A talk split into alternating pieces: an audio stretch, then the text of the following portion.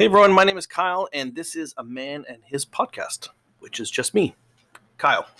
Um, so I was giving this some thought and looking for an outlet to share some thoughts and some ideas, kind of uninterrupted and not really looking for feedback directly. So I thought, uh, you know, I would do it this way. So I will give you a little bit of background, but not a lot because uh, I don't want to be talking here for hours hours about uh, all my life and uh, where I've been. But um, just where I got into this podcast stuff, um, I host a podcast with my friend Mark uh, called the Pro Wrestling Outsider Show. Uh, we talk about wrestling, um, where this one will be different. This will be just me and my thoughts. Um, I am I will not say that I'm new to the podcast world in terms of listening to podcasts, but um, I do have probably a dozen at most that uh, I will listen to, and so I take my ideas from here or there from the different uh, podcasts. And so, um, one of the things I wanted to do was simply kind of look at um, what do I like about the podcasts, and one of the things I liked about um, Highway to Helms, which is a um, podcast done by wrestler Shane Helms who uh, some people, if you're listening to this and know about wrestling, will know him as the Hurricane. Uh, he doesn't really have any agenda. I think he has, you know, things he wants to come across, but really it's kind of how things are going lately, and you know he wants to talk about it, and um, he might bring up a story here or there. He segues quite a bit, um, but I can appreciate that. Uh, there's some kind of honesty to it and some realism behind it. So I figured that kind of is the direction I'd like to go with this uh, and then take a little bit from uh, Mr. Rosenbaum uh, inside of the podcast, which is kind of a little bit about uh, I don't know therapy, self help, uh, whatever you want to call it. So I'm sure that at some point in time I will ramble on about various topics, or I will him and haw as I'm thinking of something to say. But in the end, I'm kind of looking at a 30 minute mark as to where I would like to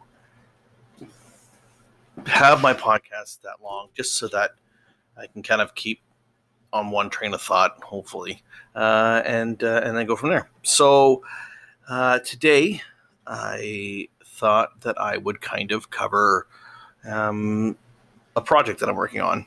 Um, give you a little backstory, and then uh, and where I'm at right now, and and hopefully, uh, as these episodes go on, I will have more updates and um, and such, but definitely won't be you know, every week here's an update because uh, I don't really work that fast.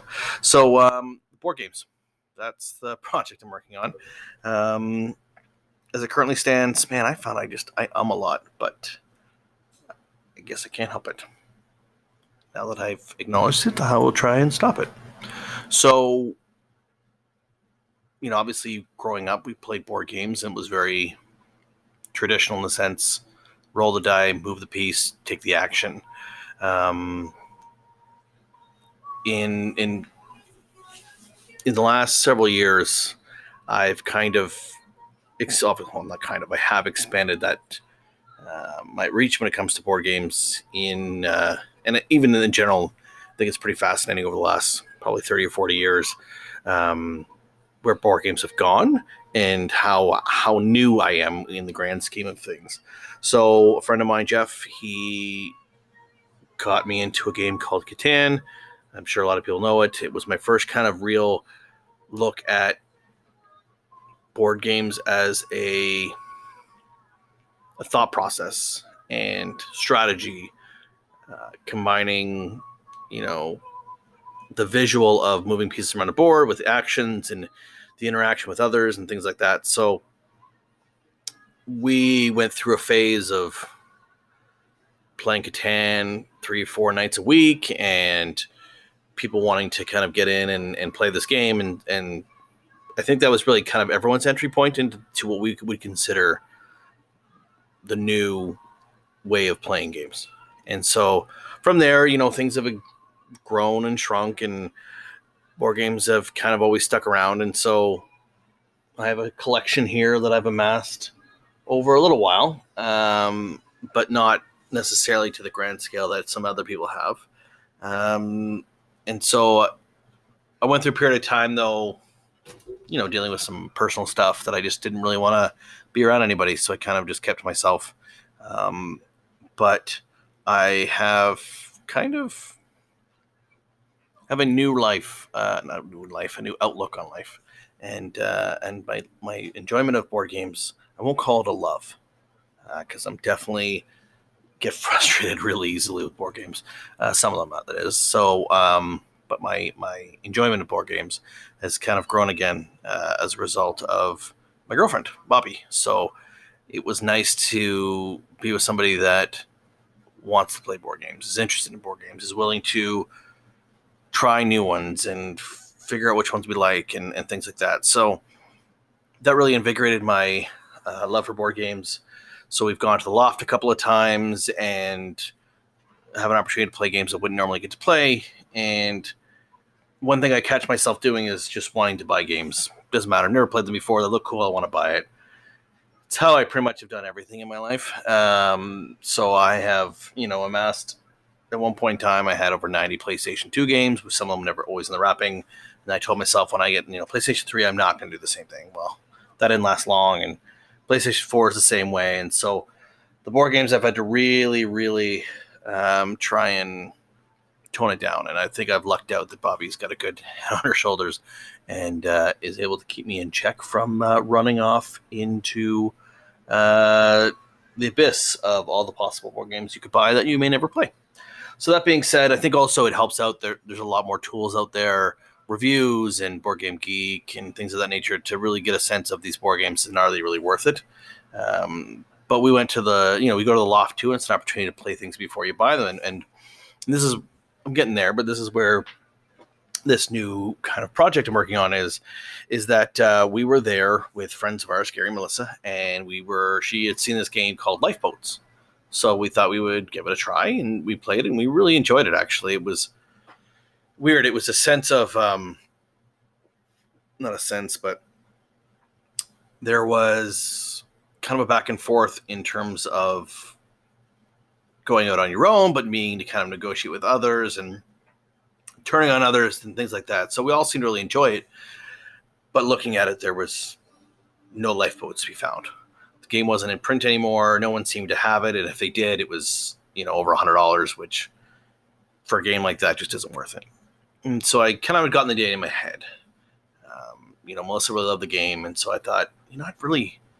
We kind of talked about it briefly when we were when we were there about, you know, making their own version, and and Gary working at printing company, you know, would definitely have an advantage of, of printing off things. And so I kind of got the idea that night that maybe I could do it. Maybe I could recreate this game. It shouldn't be that hard.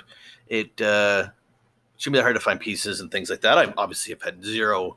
Well, I guess not obvious to you since you don't know me, but um, it's obvious to me that um,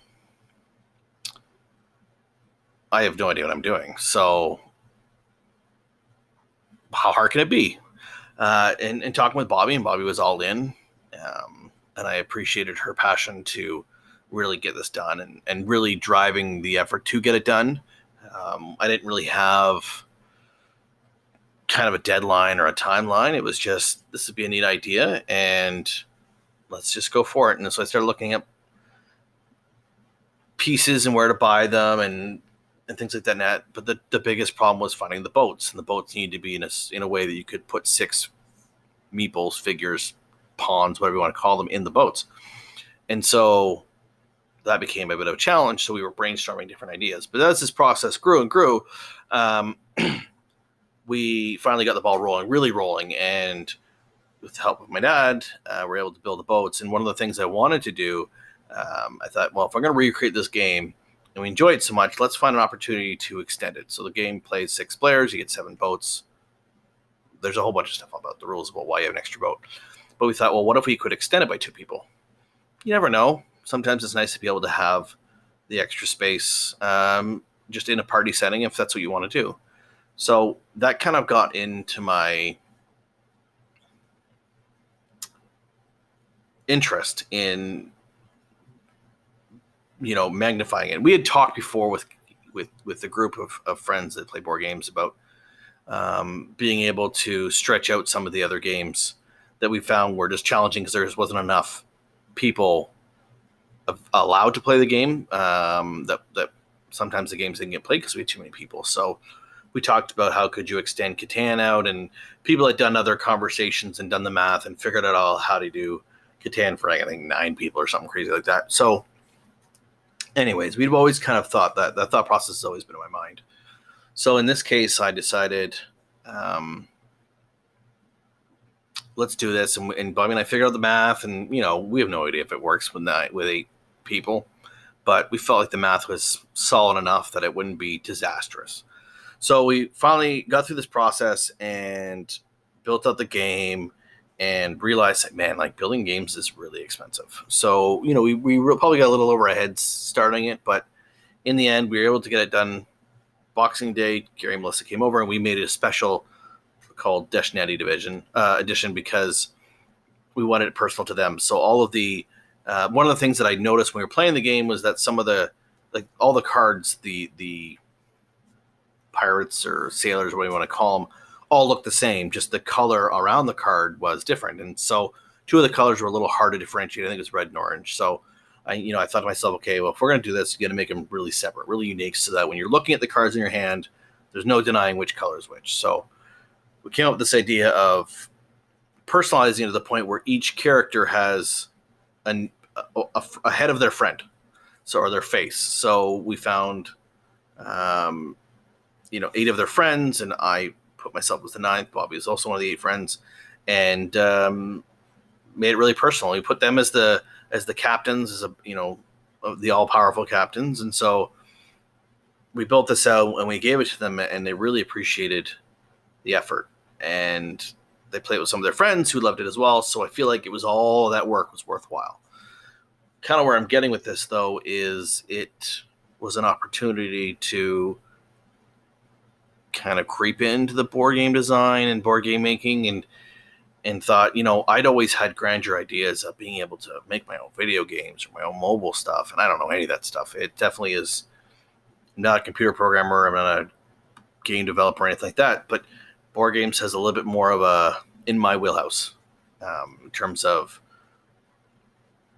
understanding mechanics and being able to actually produce a physical uh, version. So one of the things that Bobby and I have been playing is is deck builders. Um, so I first introduced her to a game called Robo Rally, which is both a deck builder and a what they call programming game. So you build your deck through purchasing various special cards and then you draw a certain number and then you play them out but you play them out in a way that everyone plays their first card and there's a chance that before you get to play your second card your robot is no longer in the spot you thought I was going to be in. So it botches like everything else. So there's the challenge and there's the planning in case. But the deck building is what i really enjoyed. And so i got into a game called clank. Uh, and lucky enough to have get clank for my birthday or sorry rather for christmas and was able to introduce Clank to Bobby, and she enjoyed it. So I kind of started getting to this like deck builder kind of I don't know if enjoyment or, or phase or, or whatever you want to call it, but um, I was looking at okay, well, what other deck builders out there? And we were looking at you know I have a, an app that tracks all your board games, but it has all the board games out there, so you can kind of create lists of ones you want to try and this, that, and the other, and I found it just a little easier to go through than um, Board Game Geek, but it is partnered with Board Game Geek, so you get some of that information as well. I digress. Um, that being said, so kind of came across some deck builders, and uh, what was the other one? Uh, El Dorado. Uh, I knew nothing about it. I don't even know if I even knew it was a deck builder, um, but all the Mayan stuff and, and things that the old Spanish, um, Mexican, Central American kind of culture and history has always been interesting to me. So I saw this El Dorado, and so we, Bobby, you know, made the smart idea to instead of buying games new, is to check out the used game market. And there's you know hundreds of thousands of games uh, available used because ideally, you know, as long as you take care of them, they don't go bad and they don't. Um, you know, there's not a technology there where you, you're you're you're no longer able to play it. So she came across El Dorado and we gave it a try, and it's another deck builder. Um, but the one thing it offers that Clank doesn't is that every game is a different game because the boards are double sided and they're pieces, and so you build out the path that you want to play.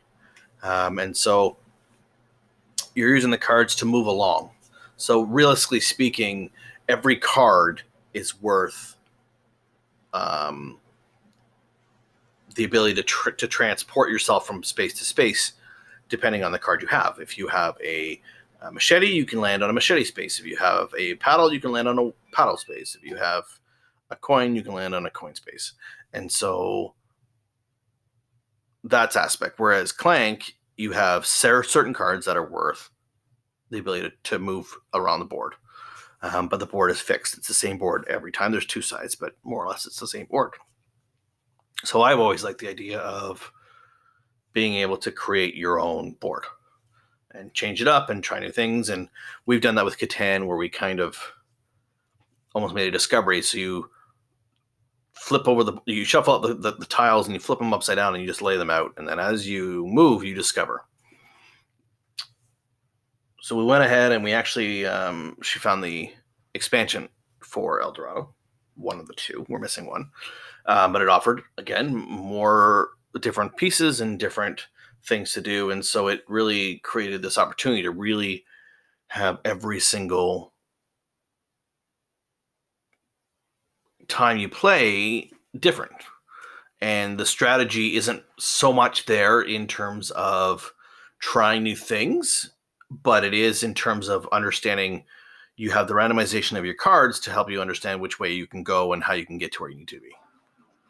So that being said, it really got me thinking that man, I'd love to I'd love to to create a game. I think everyone in some way or another loves to create things and have people appreciate what you've created. So I started this process of figuring out how do I do this. And so I kind of wanted to take Clank and mash it up with El Dorado. So I wanted the card types and the card movement of Clank with the randomization or customization of the board of El Dorado um, and mix it in with, you know, a couple of other ideas from other games, not necessarily full on mechanics. It was going to be a deck builder. Um, I just had to figure out how was I going to get there. But I also wanted a bit of the randomization so Bobby and I started talking and we started thinking through what the process was. And so this is 17 and a half minutes in where I actually wanted to get to, which is the process and what I'm doing and, and how far I'm at with it. Um, so one of the challenging parts is focusing my attention. It's always been an issue um, in both extremes. So either I have a really hard time focusing my attention on one thing or another, or I am solely focused on one thing and nothing else around me matters. And that can, you know, that isn't, it's, you need to find a balance. So I was jumping around thought to thought. Okay, so I know I want to do these two things. So I started thinking about how do I, what, you know, what kind of cards do I want? And then what's the board going to look like? And, and then I kind of kept jumping from idea to idea. And then it dawned on me that I probably should figure out what the end game is and work my way backwards. Um, so where I'm at right now is a couple of different ideas in terms of what's the purpose of the game. At the same time, the one thing I have thought out and I really want to, I've figured out, fleshed it out all the way, but is the board is to be randomized or it's different every time. And so Bobby and I were thinking about ways to do this. Do we do like Tzolk'in, which has a rotating board? But then I was like, ah, as much as I love that idea, I am not capable of building that outside of a paper model. Because that's the other thing too, is I can I gotta respect my limitations. And so I've so I said, okay, let's not do that. But as I was one of the things I've started doing is watching videos on YouTube of people do all sorts of presentations on board game design from publishers to designers to whatever else is involved in the in the board game world and so i'm just i'm learning and reviewers and things like that about the do's and the don'ts and i mean i spent over an hour watching a, a, a youtube video simply on how to write instructions which i thought was interesting because i never really gave it that much thought you write the instructions, and I see instructions all the time, and I know some instructions suck and some instructions are pretty good. Excuse me, and it's not like I'm going to be you know creating a, a an online version that I can just have them spew it out. So in through those process and and something else I now have to consider is but that's you know not I would think that the instructions would be once you're done, but it's all part of the same thing. It's it's not a linear step to do this. To create a board game or create anything really isn't a linear step because often you end up jumping yourself back and forth all the time. So I was also looking at some other um, ideas, what to do, where do I go from this, and watching other videos. And one of these other gentlemen, he was going to record his process. He's been a mobile game developer, and and so his thing was I have to stick with set criteria. No matter what decisions are, has come back to these main criteria, and I don't really remember what they were.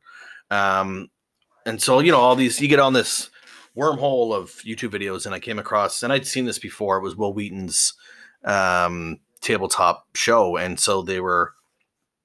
I was just poking around and seeing the different games they were playing. One of them was Betrayal on Haunted Hill or House on Haunted Hill or whatever it is, and so I was looking at you know that video a little bit and i watched the mechanics of how they create the board and i thought that that is it and in fact bobby had kind of suggested before but i wasn't really sure um, but was as you move you create the board as you go. And so it creates a, a bit of strategy and a bit of randomization. And strategy is I also want to be able to modify the board as you go to benefit yourself and and put other people's behind behind uh, you know as you depending on the cards you have. So that being said, that's kind of where I've decided. It's not going to be a fixed board like Clank, and I don't think it's going to be fixed set number of pieces to build a board like Eldorado, I think I'm going to do this card thing. And so now I'm have to figure out, okay, well, how do I end this? Because that's really going to determine where the rest of it is. Is this going to be like Clank, where your your job is to go and find treasure and make it back out alive, or is it like Eldorado, where it's just get from point A to point B? And so, in the thought process behind if I'm going to do this board in which the cards display as you go that really the end and the beginning have to be the same spot. So that's kind of where I'm at with that piece. Is I think I have to get back to the same beginning. I don't know what the point is yet, um, and I just realized that I've been talking for 22 minutes somehow, and uh, apparently, according to Anchor, I have 30 minutes on a web browser. It's an hour if I use my phone, but uh, trying to keep to the 30 minutes. So we will uh, I guess I'll, we. I'm so used to being with Mark, so it's just me. Um, so, anyways, this is where I'm at right now. I don't know the theme. I don't know the end goal. I just know that the physical end goal needs to be back where it starts.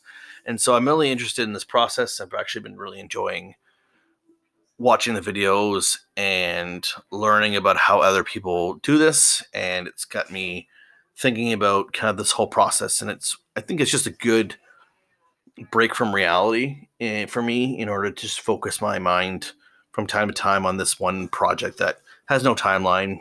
If it never gets done, it never gets done. But I am enjoying the process, and I do enjoy working with Bobby on on building this out. And then, uh, you know, my hope is I'm not hoping to even make this available for everybody else. It's just something for me to do and feel like I have a sense of accomplishment. As uh, lately, there hasn't been a whole lot of sense of accomplishment. So I think that's it.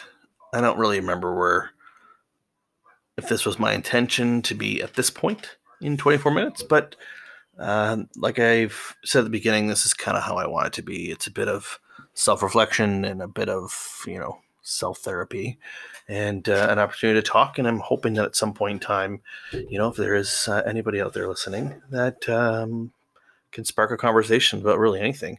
So I have a a logo up. It's just the one that comes with dashboard uh, for Anchor, but I will be changing that because it's something that I enjoy farting around with. Uh, the music is just whatever Anchor came with transitions. Again, I'll be farting around with that at some other time just to uh, to create something that's uh, you know unique to me and for me and um, like I said, uh, the next episode may or may not talk about uh, this my board game project. It might be something else. I kind of just want to leave it open to whatever I want to get off my chest when I'm ready to get it off of my chest. So that being said, we are 25 minutes in. I uh, appreciate anybody out there who is listening um, to me ramble and uh, talk to myself. And uh, I will leave it here and at the end of the night. Uh, and uh, hopefully, there'll be somebody there to listen uh, next time. Once again, this is Kyle, and it is obviously a man and his podcast. And uh, until next time, I bid you adieu.